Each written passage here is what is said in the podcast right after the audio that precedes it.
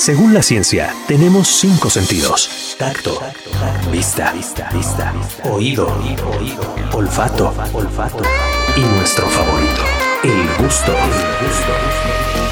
Bienvenido a esta aventura culinaria de sabor y buen gusto con la chef de talla internacional, Karen León. Esto es Radar Gourmet por Radar 107.5 y Radar TV, Canal 71, la tele de Querétaro.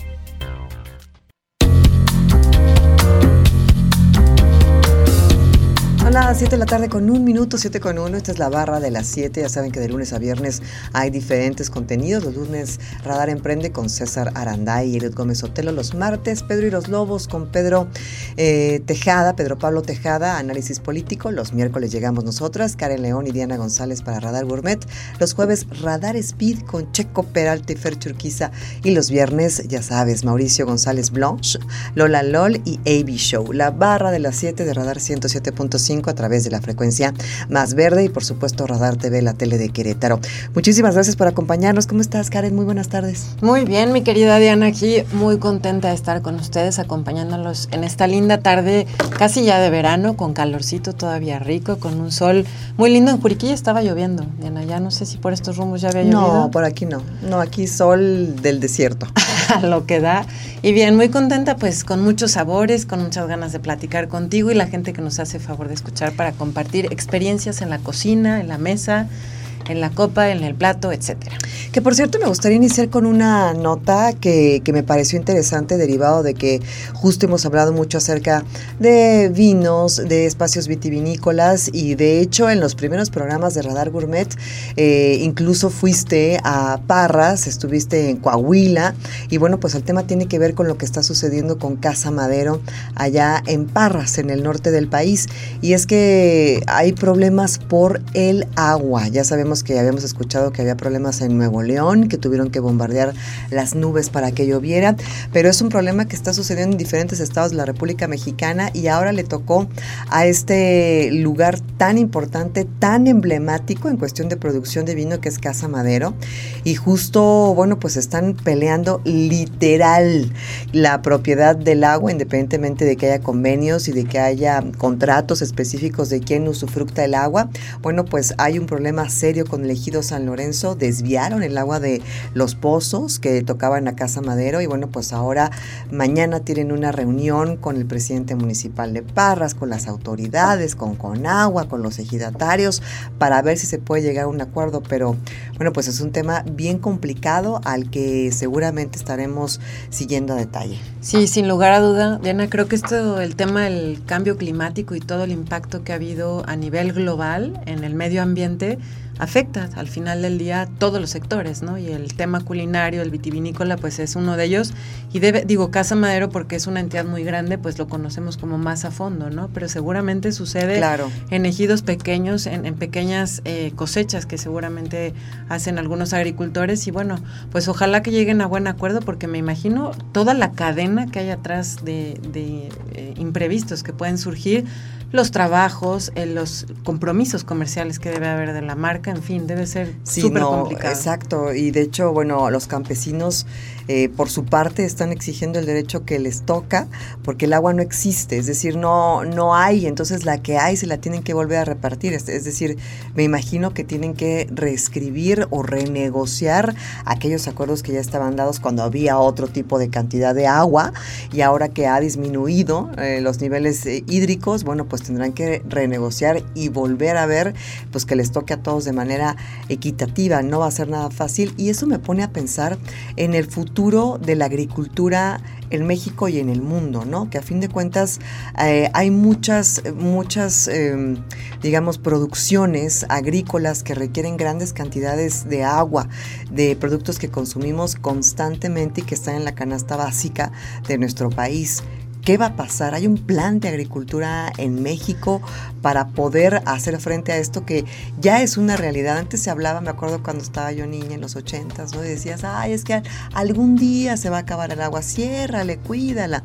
Y ahora ya es una realidad, es decir, hay que hacer una nueva distribución de la que existe porque ese día ya llegó. Sí, totalmente. Mucho más rápido creo que lo que programábamos. Por eso el tema de sustentabilidad en la cocina, en todo lo que tiene que ver con producción es tan importante. Ya lo platicábamos el miércoles pasado en el tema del pulque. ¿Te acuerdas que para producir un litro de pulque no se necesita agua, mientras que para la cerveza eran 100 litros de agua, que es una locura? La verdad es que no sé cuántos litros de agua necesitas para producir un, litro de vino. Es una gran pregunta. Es un dato interesante. Hace rato estaba pensando en eso, déjalo buscar. A ver cuánto se necesita y bueno, pues hacer mucha conciencia, ¿no? Y sí cerrar el agua. Llegamos ya un poco al límite de, de, dónde estamos hoy parados para hacer conciencia, hacerlo sustentable y a, la, a lo mejor buscar productos que no requieran tanto consumo hídrico como bien 850 litros de agua para producir un litro de vino. Imagínate esa proporción. 150. Y, y justo es que es lo que decías hace un ratito, o sea, hacer conciencia, pero también estar dispuestos a cambiar nuestros hábitos de consumo y a adaptarnos a la realidad que nos toque, porque seguramente habrá productos que ya no podremos consumir o, consumir o que se van a encarecer para poder pagar su huella hídrica, ¿no? O de gasto de recursos naturales. Totalmente. Y a lo mejor también en las empresas en esta responsabilidad social buscar alternativas de producción más eficientes que no requieran 800 litros de agua para producir un litro. Es muchísimo. Es muchísimo. El 92% se corresponde a la producción de la uva, es decir, la parte agrícola, ¿no? Y el resto ya es el proceso de la vinificación, el, el embotellado y el aprovisionamiento. Pero el 92%, pues sí es que la vid requiere muchísima agua, ¿no? Y estás hablando de que están en el, así estamos aquí en el semidesierto, ya es el desierto, desierto. Sí, a lo que da, total. Entonces, eh, es, yo creo que deberíamos estar conscientes, como dices, de que probablemente nuestros hábitos de consumo y los productos que consumamos van a ser distintos, ¿no? Sí, todo está cambiando y todo está en permanente evolución. Hay que ver qué, qué sigue y qué hay, así como se han hecho coches eléctricos y cosas tan novedosas, que sigue en la agricultura y es un reto súper interesante para Pues lo que decía este Juan Uribe, Juan, eh, Juan ah, Carlos, no, em, ya cambió el nombre, Julio, Julio este, lo del pulque, ¿no? Pues a lo mejor recuperar el consumo de productos que no requieran tanta agua, ¿no? El nopal, por ejemplo, o sea, o cactáceas que son endémicas y que son de la zona, ¿no?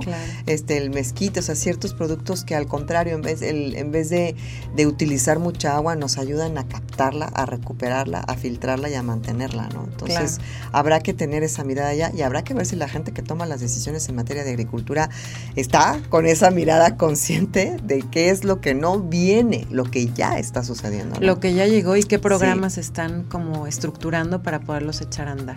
Oye, y de estas noticias del norte del país, nos vamos a noticias de la región.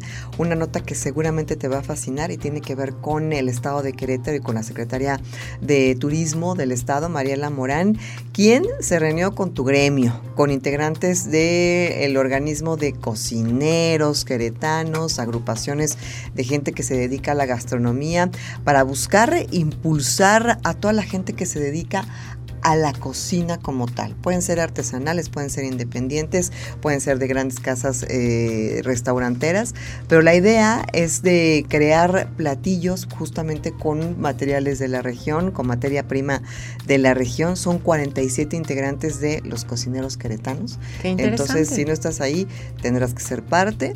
Este Israel Soriano es uno de los integrantes de este colectivo, digamos. Y entonces, bueno, pues ya se hizo este acercamiento con la Secretaría de Turismo del Estado de Querétaro, que está haciendo un gran trabajo, Mariela. ¿eh? Sí es de reconocerse el trabajo que está haciendo destacado y uniendo y creando colectivos con todos los gremios, ¿no? ¿Cómo se llama el proyecto? Se llama eh, Cocineros Queretanos. Okay. Cocineros Queretanos. Este, se busca esta, esta unión entre eh, la Secretaría de Turismo y la agrupación Cocineros Queretanos, para que los busquemos así en redes sociales. Qué interesante, y pues apoyar todas estas iniciativas para que sumemos desde todos los ángulos, ¿no? Y que al final el resultado sea súper positivo. Porque además Querétaro creo que tiene mucho potencial para explotar. A lo mejor no se han hecho tantos platillos típicos o no está tan promocionada su cocina como la comida oaxaqueña, que, que bueno, es de hecho más vasta y con más ingredientes, pero tenemos mucho para para dar quesos, vinos. Sí, bien sí, sí, le hemos este platicado, sí, le hemos platicado en repetidas ocasiones, pero bueno, me da, me da gusto eh, este trabajo que se está haciendo y pues es la única manera, ¿no? Unir y sumar a toda la gente que está haciendo de Querétaro pues un fantástico destino turístico en todos los sentidos, ¿no? Entonces, pues ahí está, buenas noticias. Eso, no todo es malo, no, pues positivo.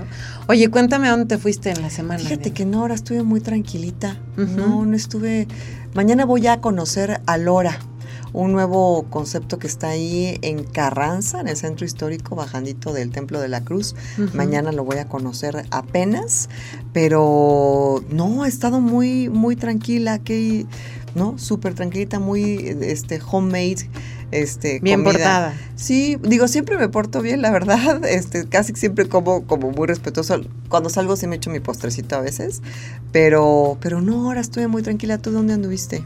La verdad es que también bastante tranquilona con algo de trabajo en casa, pero me gusta hacer como cosas diferentes. Hice una ensalada que te quiero platicar de ella con camote. Tenía camote de naranja. ¿Te gusta el camote? No. ¿No? ¿Por qué, Diana? ¿Cómo? Este, ¿Ni en puré ni nada? No, no, no. ¿Qué tal, Diana?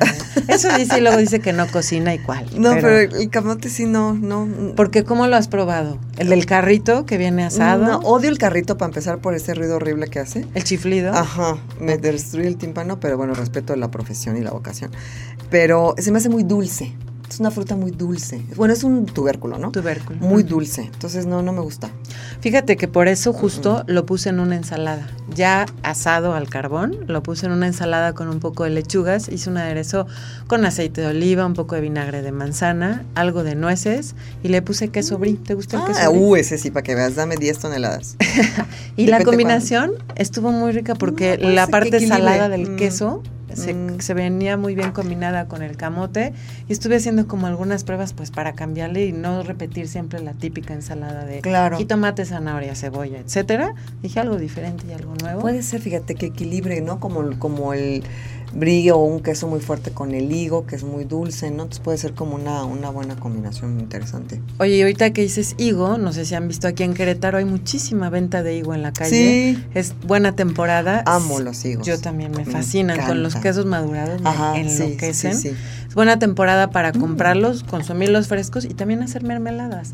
Puedes hacer tu mermelada, la guardas en el refri y te dura un ratote para ah, cuando no es temporada de higos, con anís estrella, con canela, azúcar mascabado o sin azúcar, si no quieres consumir mm. azúcar. A mí me gusta sin azúcar, fíjate, pero, pero sí es una buena idea.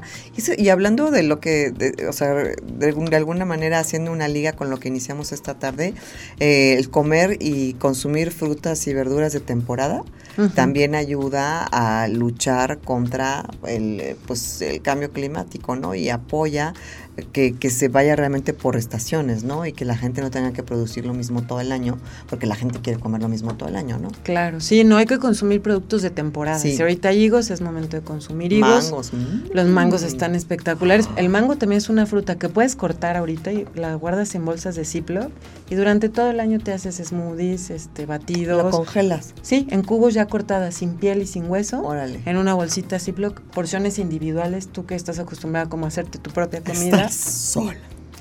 No, ¿cómo se llama tu compañera? Tu pequeña cuadrúpeda. Murió.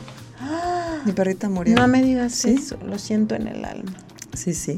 Yo ya estoy en ese duelo. no, no sabías. Sí, sí, ya ahora sí estoy sola, sola, sola, señora. Pero Diana quiere un perrito, ¿no? Pronto lo tendrá, pronto lo tendrá. Oye, lo siento, lo siento. Muchas gracias, mi querida Diana. Oye, pero hablando un poco de temporada, vamos a tener un invitado que ya está conectado, va a venir ah, después de la pausa. Es alguien que le ha apostado muchísimo a la comida mexicana, tiene varios conceptos en México, gran talento mexicano, gran embajador de nuestra increíble cocina y de nuestro país. Así es que, ¿qué te parece, Diana, si vamos a un corte, volvemos con su entrevista, que ya está por ahí conectado, y no se vayan aquí de Radar Gourmet? Estamos de vuelta en Radar Gourmet por Radar 107.5 y Radar TV en el 71 de WIS 442 592 1075. Ya regresamos con Radar Gourmet.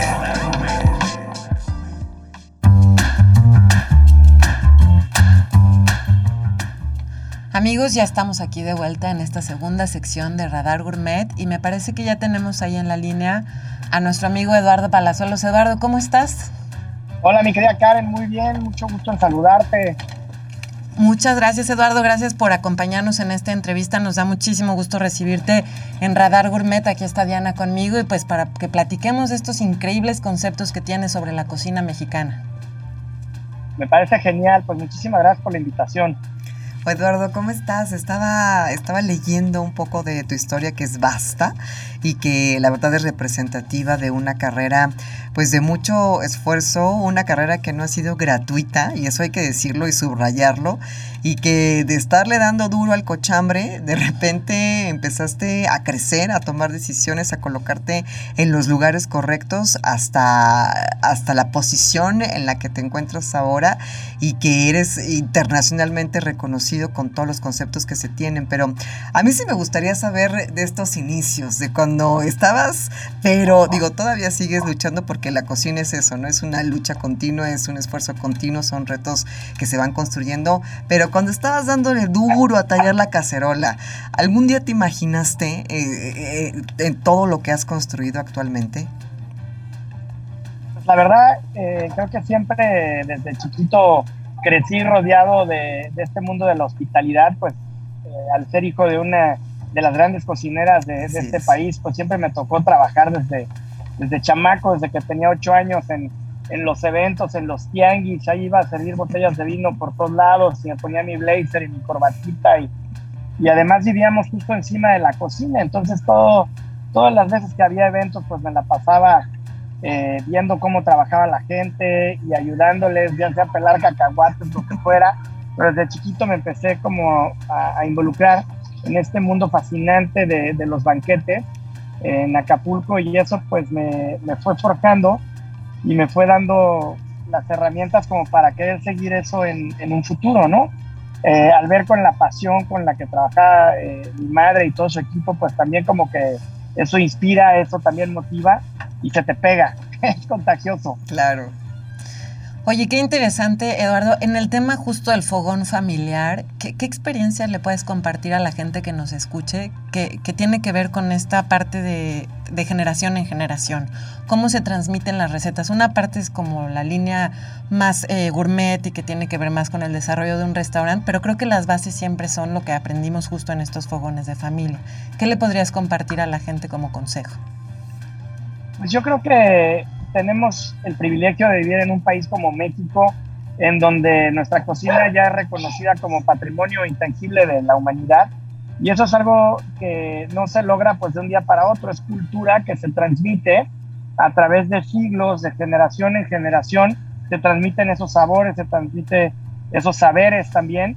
Y de alguna manera es increíble pues cómo vas con las diferentes regiones de México y vas con las cocinas tradicionales y ya ves cómo la hija ya está aprendiendo y la nieta también ya está aprendiendo desde el metate, desde cómo hacer esa receta eh, muy especial de algún mole que tienen por ahí con ingredientes locales. Y eso es algo que, es nuestro patrimonio y eso es nuestra, nuestra forma igual y de transmitir también el cariño y la pasión por lo que hacemos. Creo que eh, la transmisión de conocimientos y sobre todo los culinarios, desde mi punto de vista, es como una forma de, de brindarle amor a tus seres queridos. Y creo que son unos de los valores que no podemos permitir que se pierdan. Y que justo en esa línea de, conversación, eh, estudiaste en Suiza, has trabajado en muchísimos lugares del mundo, en París, en Tailandia. Eh, ¿Cuál es la diferencia de trabajar en estos países y de trabajar en México? O sea, ¿cuáles son las diferencias principales justo en el rubro en el que tú te desenvuelves? Pues primero déjame decirte que yo me siento muy orgulloso de toda la gente que trabaja en México. Tenemos eh, una mano de obra muy chambeadora, además que tiene una gran calidez eh, de servicio. Creo que México se ha caracterizado por ser el país eh, hospitalario, pues más, uno de los más importantes a nivel mundial. Y, y creo que hay mucho que aprender de los trabajadores mexicanos. Y hoy en día Creo que los mexicanos somos líderes en, la industria, por ejemplo, en Estados Unidos.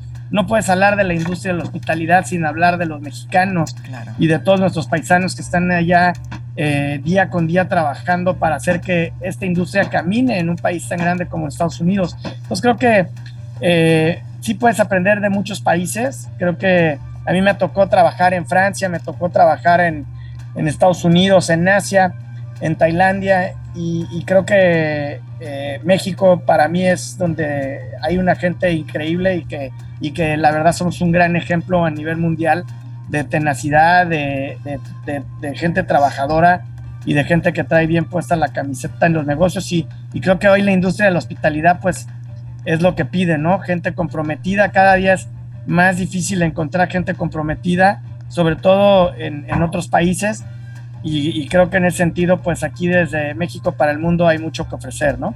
Pero creo que siempre aprendes un poco de todos lados, ¿no? En, la parte europea, pues eh, es increíble la forma en cómo manejan la logística, la organización. Eh, en Tailandia, pues es un poco como en México, ¿no? A veces es eh, un poco el, que, hay grandes adversidades y retos, pero también hay mucha gente con mucho corazón. Este, nada más que claro que siempre está la, la barrera del lenguaje, eh, y creo que de todos los países, pues te puedes llevar un poquito de inspiración y un poquito de, cosas buenas, ¿no? Sin lugar a duda, Eduardo. Oye, justo en el tema de la fusión que platicabas ahorita, que una de las cocinas que más te gusta y donde trabajaste, y, y, además creo que absorbiste mucho conocimiento porque se conoce una cultura a través de los alimentos, fue Tailandia. Este gran concepto que tienes en Acapulco, en San Miguel de Allende, el Cibú, el concepto Mextai, platícanos porque a mí me parece una delicia. Pues mira, eh, tuve el privilegio de trabajar en un lugar como Tailandia, me fui de lavaplatos inicialmente a trabajar allá y, después, bueno, pues me hice muy amigo del chef ejecutivo, un francés que se llamaba Yves Leveron de bigote retorcido y que cuando vio que, que era de México me dijo, oye, quiero que vengas a mi oficina porque aquí tengo un libro de cocina fantástico, ¿no? Y pues, ¿cuál, ¿cuál, va siendo mi sorpresa? Que me saca el libro de mi mamá. claro, que, claro, que, me daba pena, pues en ese momento decirle que era mi mamá, pues tampoco quería que me tratara de, de alguna manera diferente. Eh, y yo creo que, eh, pues me tardé un poquito. Mi mamá estaba un poco molesta porque me decía, oye, ¿por qué no le dices soy tu madre? ¿Te sientes avergonzado de mí o qué pasó? Pero yo le decía, no, madre, lo que pasa es que pues no quiero que me traten distinto. Claro eh, ya después me metí a trabajar en la cocina con este gran chef y aprendí muchísimo. Y ya finalmente le confesé que, que, era mi madre la del libro y se me quedó viendo y me dijo, Eduardo, you're an asshole, me dije. no, no daba crédito que no lo había dicho. Ella quería hacer festivales gastronómicos y todo. Pero, pero fue eh, una experiencia increíble el conocer una cultura como la tailandesa y ver que compartimos muchos ingredientes en común sin embargo, se utilizan de manera distinta. Por ejemplo, aquí en México utilizamos el té limón para hacer tecitos, pero no mm. utilizamos el tallo para darle un, aroma a, los platillos.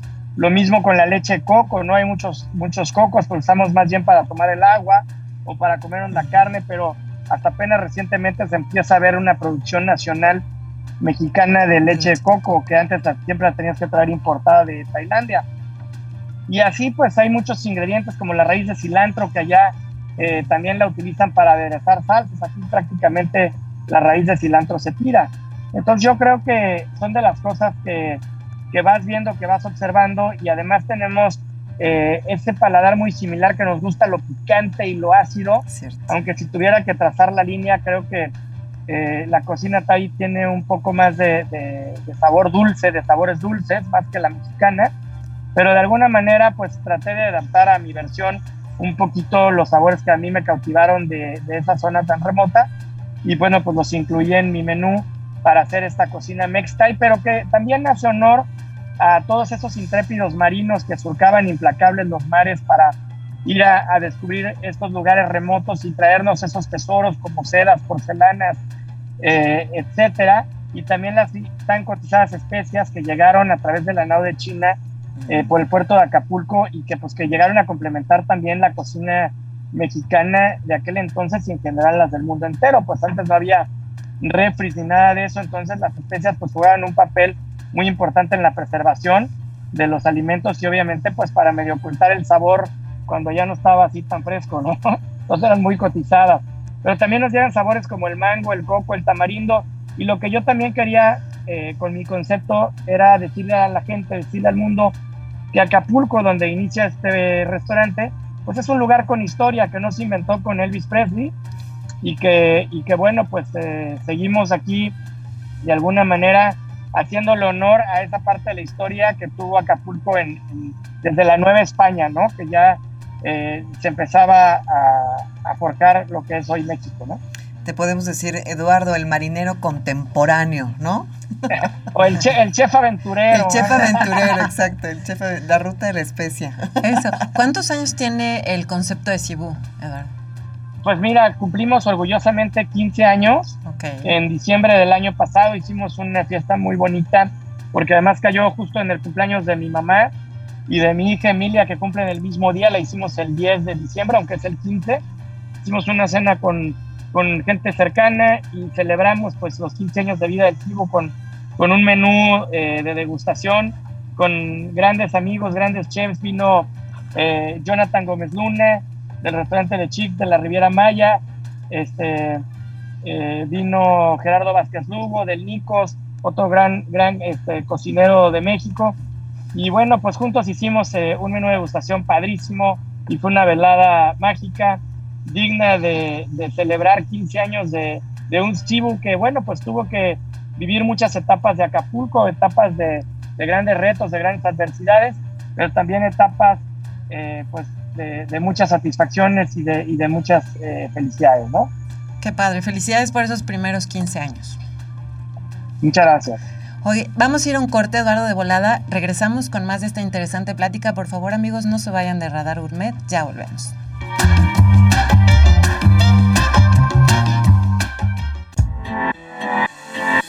Necesitamos todos tus sentidos para disfrutar de las delicias que aquí te presentamos. Ya volvemos. Radar Gourmet por el 107.5 y Radar TV, Canal 71, la tele de Querétaro.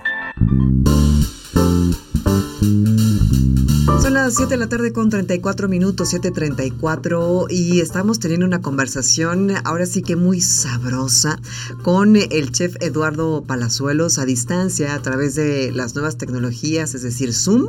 Y la verdad es que muy interesante todo lo que hemos compartido en, en la pasada intervención. Y yo quiero preguntarte, querido Eduardo, hablabas acerca de, de estos 15 años, ¿no? De Cibú, pero lo que me llama la atención es ¿Cuál ha sido la mentalidad de equipo? ¿Cuál ha sido tu estrategia personal como líder para poder atravesar eh, todos estos años de, la pandemia que no ha sido nada sencillo? ¿Cuáles fueron las decisiones que tomaste? ¿Cuáles fueron los errores que a lo mejor cometiste? ¿De qué te sientes orgulloso? Eh, ¿Cómo salieron a flote en todos estos años?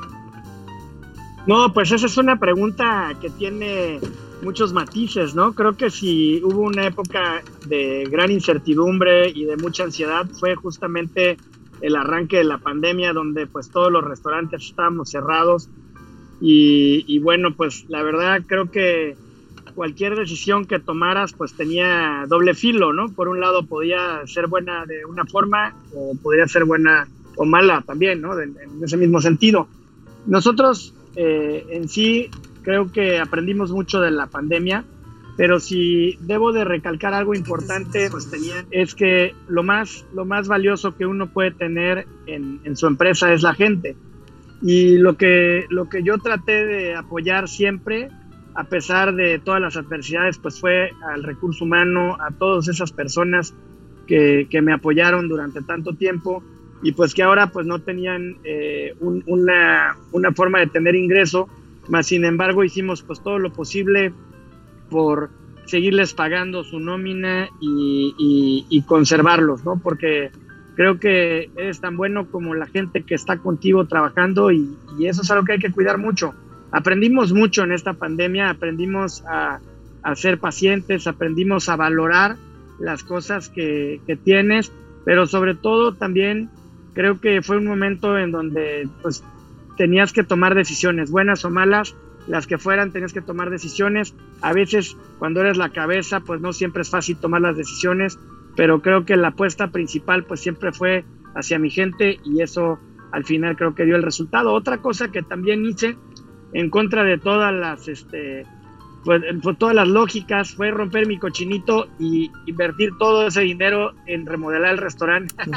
Creo que eso fue algo que, que eh, en algún momento mucha gente me dijo, estás loco, pero yo lo vi como una gran oportunidad porque dije, ahorita es cuando, pues está cerrado, podemos de alguna manera hacer que esto eh, eh, se vea más bonito. Y sí, cuando abrimos, pues abrimos con un restaurante muy, muy bonito, fortalecido, no se veía cansado, al contrario, se mm. veía listo para recibir a toda la gente que estaba ansiosa de venir a visitarnos. Además, como el Cibu es al aire libre, pues bueno, pues la gente feliz de venir al Cibu. Y les hicimos un menú también, ahora que no podían viajar mucho, pues que pudieran viajar a través del menú con los sabores que, que había de un poquito de todas partes del mundo, que diseñamos un menú especial post pandemia también para que la gente pues se relajara un poco y viajara con los sabores.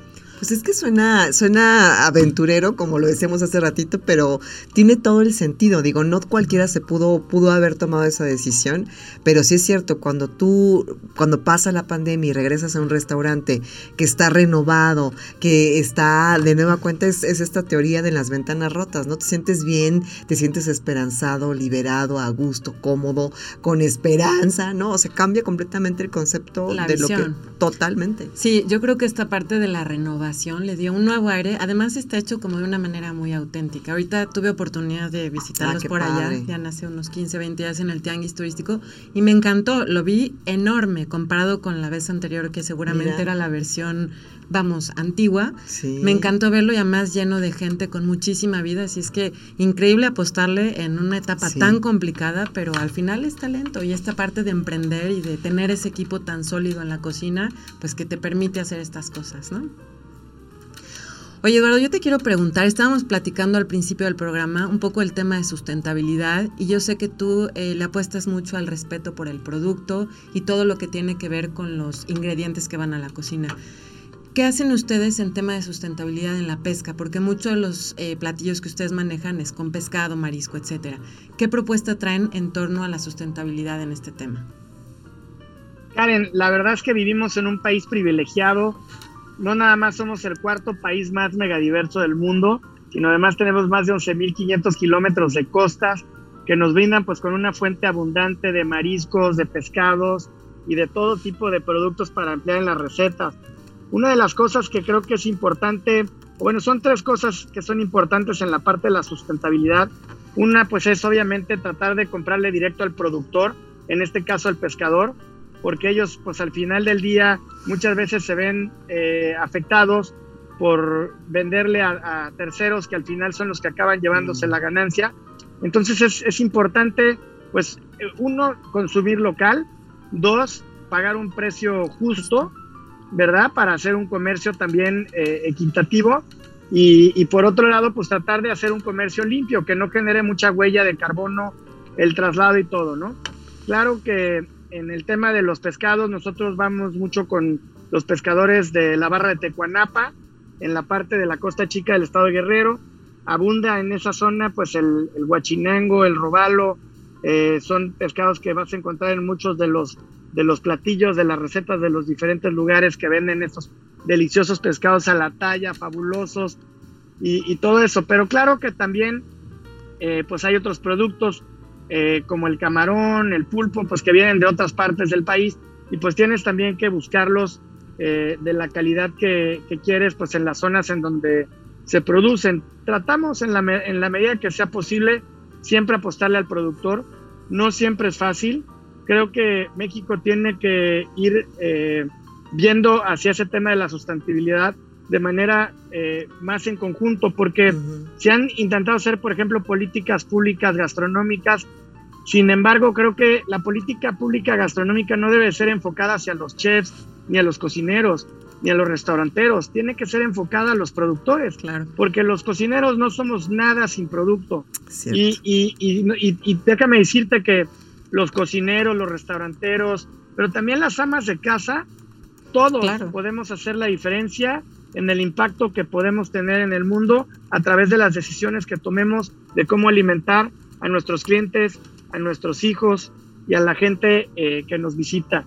Eh, creo que hoy en día es un tema de conciencia, eh, hay que trabajar todos en ellos. Nosotros ahorita pues estamos buscando convertirnos en, un lugar mucho más sustentable. Mm. Eh, y bueno, pues espero que cada día vayamos mejorando. Todavía hay mucho eh, trabajo por hacer, pero lo importante pues es que hagamos esa conciencia colectiva de que es importante comprarle a quien pesca de manera más sustentable, a que no usa métodos que aniquilan otra fauna y que afectan el entorno y sobre todo pues tratar de apoyar a la gente que, que trabaja todos los días por hacer eso. A mí a veces me rompe el corazón ver, por ejemplo, el otro día un vecino que tenemos allá del Arenal en la, en la Laguna de Tres Palos, que sembró sus hectáreas de sandía y a la mera hora pues no tiene dónde venderlas y si la quiere ir a vender pues le, le multan o le quitan el camión o le ponen mil trabas y al final pues tienen que regalar su producto porque le dan prioridad a otras personas que vienen de otros estados, de Chiapas, etcétera,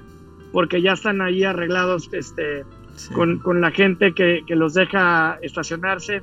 Y yo creo que eso es algo que, que hay que ir eh, de alguna manera dándole el valor al productor, porque déjame decirte que hoy en día tenemos un país que pierde miles de mexicanos, de gente muy valiosa que se van a buscar oportunidades al norte, inclusive siendo dueños de tierras, y eso genera un abandono tremendo del campo y todos perdemos con eso. Entonces creo que hoy en día hay que mirar al campo mexicano como una posibilidad para cocinar un mejor país y ver de qué manera podemos ir rescatando. Vi que estaban platicando los problemas ahorita del agua que hay en Coahuila y todo ese rollo. Y yo creo que la apuesta ahorita de todos debería ser al campo mexicano, porque no nada más es un tema económico y de sustentabilidad, también es un tema de soberanía, de soberanía alimentaria, porque imagínense ustedes ¿Por qué tenemos que ser el país que según la ciencia dio origen al maíz y tenemos que importar maíz de Estados Unidos o de otras latitudes para darle comer a nuestra gente? Deberíamos de tener esa capacidad de alimentar a los mexicanos y deberíamos de tener la capacidad de sacarle el máximo provecho a estas tierras pródigas, fértiles que hemos eh, heredado a través de los siglos y que de alguna manera son tierras que han sido herencia de sabores para todos los ingredientes que hoy se ponen de manifiesto en las mesas universales con palabras de origen náhuatl, como el chili, el chocolate, el jitomatl, que son de origen mexicano y que son productos que, son un orgullo de nuestro país y que la verdad demuestran eh, lo, importante, lo increíble de que es este campo tan increíble que tenemos y estos mares, ¿no? Entonces, creo que, que, es una muy buena pregunta. Hoy nos toca a todos poner nuestro granito de arena pero sobre todo nos tocaría a todos hacer un movimiento a nivel nacional de darle la importancia al productor, al pescador y a toda esa gente que, que inician la cadena de la gastronomía. Sí, sin lugar a dudas, es el, producto más valioso. Como bien decía, si no tenemos el ingrediente no somos nada. Al final solamente lo transformamos o lo llevamos al plato, pero este, este producto de primera calidad viene de esas manos que lo pescaron, que lo sembraron y que te lo llevan a la mesa. Yo creo que tal cual es un compromiso de todos y de todas, en verdad, llevarlo de manera consciente y consumir cosas de temporada. Tenemos productos increíbles. Y son conversaciones que, como dice Eduardo, que se tienen que tener, ¿no? Que son a veces ríspidas, complicadas eh, complejas, pero como este, eh, este ejemplo que dijo del, del, productor de sandía, ¿no? Como ese hay muchos que se replican, ¿no? Hay que consumir eh, por regiones, digamos, a, a, cierta distancia. Hay mucho trabajo. Creo que la legislatura en materia agrícola o agropecuaria no se ha actualizado desde, yo creo que la época de la revolución, ¿no? Y han cambiado los usos y costumbres, los recursos y la forma de accesar a ella, ¿no? sí, se tiene que cambiar la estrategia. Son conversaciones que se tienen que tener. Sin lugar a duda. Pero además también es el tema de, que México ocupa el primer lugar en, obesidad infantil. El segundo lugar en obesidad adulta, la principal causa de muerte de los mexicanos es la diabetes mellitus. Entonces, son, son enfermedades causadas por la, la, alimentación que tienen. Exacto. Entonces, no solamente es cosa de salvar el campo y salvar a la identidad nacional y la soberanía, alimentarias también salvar a todos los mexicanos de, que no se mueran por tarugadas de, comidas. Ah, por ejemplo, hoy, ayer estuve en la central de Abastos, que le hicieron un reconocimiento a mi mamá, y bueno, me traje unos quelites, unos quintoniles. hoy me eché mis taquitos de quintoniles en la mañana, me dio una energía tremenda. Pero cuando hemos visto una campaña, por ejemplo, para promover los quelites Jamás. en el consumo de la dieta de los mexicanos? Y, hay que hacer un, un paréntesis aquí porque eh, la comida mexicana, lejos, lejos de ser fritangas, pues se compone de una variedad vasta de vegetales, semillas y frutos. Y creo que podemos transformar el, futuro de, nuestro país si cambiamos nuestros hábitos alimenticios, ¿no? Totalmente, es educación alimentaria para los niños. Tuve la oportunidad de participar en un programa en donde les dábamos a conocer a los niños de qué trataban las frutas y verduras y era increíble que no conocían muchas de ellas. Yo creo que sí hay que sumar esfuerzos y hacer una campaña pro alimentación sana con la cantidad de frutas y verduras que nuestro país nos da a un precio súper accesible a diferencia de muchos otros países y consumirlos de manera eh, natural y con agua y cosas súper sanas que de pronto no le damos ese Se peso. me antojaron los quelites. Ay, son me, me quedé ahí, perdón. Vamos a hacer una pausa y regresamos para cerrar esta emisión súper interesante. De verdad que agradable conversación con Eduardo Palazuelos. La pausa ya regresamos.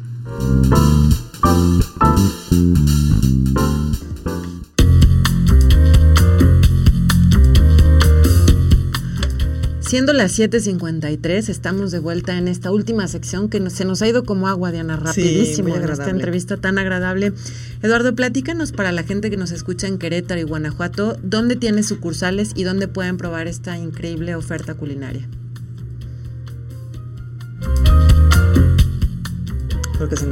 Estamos ahí nada más y nada menos que en San Miguel de Allende, en uno de los hoteles más espectaculares que es el el Aqua, el Live Aqua en San Miguel de Allende, ahí está el Cibu Allende, así que por allá los esperamos. Es un restaurante que, bueno, rescata en la arquitectura toda esa esencia colonial de, ese hermoso pueblo mágico, pero bueno, pues con el ADN de nuestros platillos del Cibu, eh, con ese sazón que, nos caracteriza, así que los invitamos a que vengan a dejarse consentir ahí en el Hotel Life Aqua en San Miguel de Allende. Ahora, justo mi Karen, acabamos de inaugurar hace un par de semanas el Cibu en Guadalajara. Estamos adentro del Hotel JW Marriott. Muy contento de, estar en este, en este hotel nuevecito, en, en, esta gran ciudad que es Guadalajara, que me encanta. Y además, déjame decirte que ahí en el caso de la arquitectura de Guadalajara, pues toda la, la decoración se, hizo con inspiración de la charrería mexicana, así que encuentras unos detalles impresionantes. Hasta el chef vestido de charro en una foto ahí este, a la entrada del restaurante. Y bueno, pues ahorita estamos en, el proyecto de abrir Cibu Tulum. Eh, estoy muy contento de este nuevo proyecto, eh, de estar en, un lugar como Tulum, que es uno de los lugares a donde llega pues, el mayor número de turistas internacionales y, bueno, obviamente, pues en Acapulco también estamos eh, con todo el cariño para recibirlos, ¿no? Claro, o sea, Cibú, Acapulco, San Miguel de Allende, Guadalajara y próximamente Tulum, pero aparte tienes otro concepto en Acapulco. Sí, en Acapulco tenemos el Mario Canario también, aparte del Cibú. Y en, en, diciembre abrí Punta Sirena, eh, pero bueno, ya ahorita eso nada más fue como un pop-up, pero ya lo, ya lo abriremos en forma para, para noviembre, ¿no? Entonces, este, el otro que también te quiero platicar es mi restaurante consentido, que es el Mar del Sur en Monterrey. Es un lugar increíble que está este, en, la Plaza O2, ahí en San Pedro Garza. Y ahorita, eh, a finales de este mes, las quiero invitar a las dos a la inauguración de mi nuevo proyecto. Estamos haciendo un restaurante griego, se va a llamar Satsiki, y me encantaría que nos acompañaran ahí también en Monterrey. Va a estar en la en la calzada este, también de San Pedro y eso va a ser eh, pues un nuevo proyecto para mí, el cual estoy muy emocionado porque estamos haciendo pues todo un menú, eh, ahora sí que haciéndole honor a esa cultura del Mediterráneo, particularmente la griega, que se come delicioso y que también ahí es donde se le hace honor al producto. Así que para este menú creo que he pasado más tiempo comprando que cocinando y, les va les va a encantar el resultado. Híjole, sí se me antoja Suena la comida griega, qué cosa de mis favoritos. Acabo de ¿eh? comer en un restaurante griego en la Ciudad de México, Ilios o algo así se llama, muy rico también. Qué padre, este Eduardo, por este nuevo concepto, felicidades y seguramente te va a ver muy bien. Eh, se llama eh, Mar del Sur. Mar del Sur es el consentido y va a Mar del Sur es, es el, siguiente restaurante que, voy a abrir allá. Oye, por ahí leía que me parece un dato súper interesante, rapidísimo. Estuviste en Dubái presentando este proyecto del Mar del Sur. Fíjate que eh, junto con Mar del Sur hicimos lo que fue ahora ya con la tecnología, así como estamos haciendo esta entrevista virtual, pues hicimos un mi primer festival gastronómico virtual fue una cosa muy increíble porque fue con, con, varias de las embajadas en Qatar, en, en, un, en un, lugar impresionante. Y hicimos con el chef Richard Sandoval, en coordinación con su restaurante Maya, todo un menú en base a las recetas que les mandé, eh, poniendo en evidencia pues la grandeza de México. Y ahora me están invitando ya presencialmente del 20 al 28 de noviembre durante eh, la, la, Copa del Mundo a, cocinar, a llevar los sabores de México. Eh, pues estoy muy honrado de, de, haber sido invitado y bueno, pues esperemos que, que hacer un, un, gran trabajo, ¿no? Déjame decirte que junto con mi madre pues hemos realizado más de 50 festivales gastronómicos alrededor del mundo. Eh, en lugares tan remotos como Sydney, Melbourne, en Australia, en Hong Kong, en Malasia, en Kuala Lumpur, hicimos una cena para el rey de Malasia, eh, yo particularmente eh, pues hice la cena del secretario de Turismo en Fitur, en el Palace de Madrid. He hecho festivales en Dubai representando a, a, México y llevando pues también con una delegación de gente para promover lo que son los, los productos mexicanos en Medio Oriente. Fui a Kuwait también, eh, a Polonia. Entonces pues creo que una de las labores también que hacemos que nos encanta es la de promover eh, en, otras fronteras, pues nuestros, nuestros productos y nuestros sabores, ¿no? Padrísimo, muchísimas felicidades por todos esos eh, pues logros y un abrazo enorme a tu mamá y una felicitación enorme porque es una gran embajadora también Eduardo, igual que tú. Y pues nos tenemos que despedir, se nos acabó el tiempo, quisiéramos platicar mucho más tiempo, pero seguro avísanos cuando estés en Dubái todos los proyectos nos va a encantar eh, cubrirlos. Es, es eh, una gran manera de trascender a través de la cocina mexicana y gracias por esta plática tan amena. Pues muchísimas gracias a ustedes, me encantó estar en su programa de radio les mando un abrazo y espero pues saludarlas pronto. Y, bueno, pues que, nos, echemos unos taquitos o algo para celebrar de la comida mexicana. Claro que sí, muchísimas gracias Eduardo, un abrazo y suerte en todos los proyectos. Gracias amigos, nos vemos Diana el próximo miércoles a través de Radar Gourmet. Muchas gracias y hasta pronto.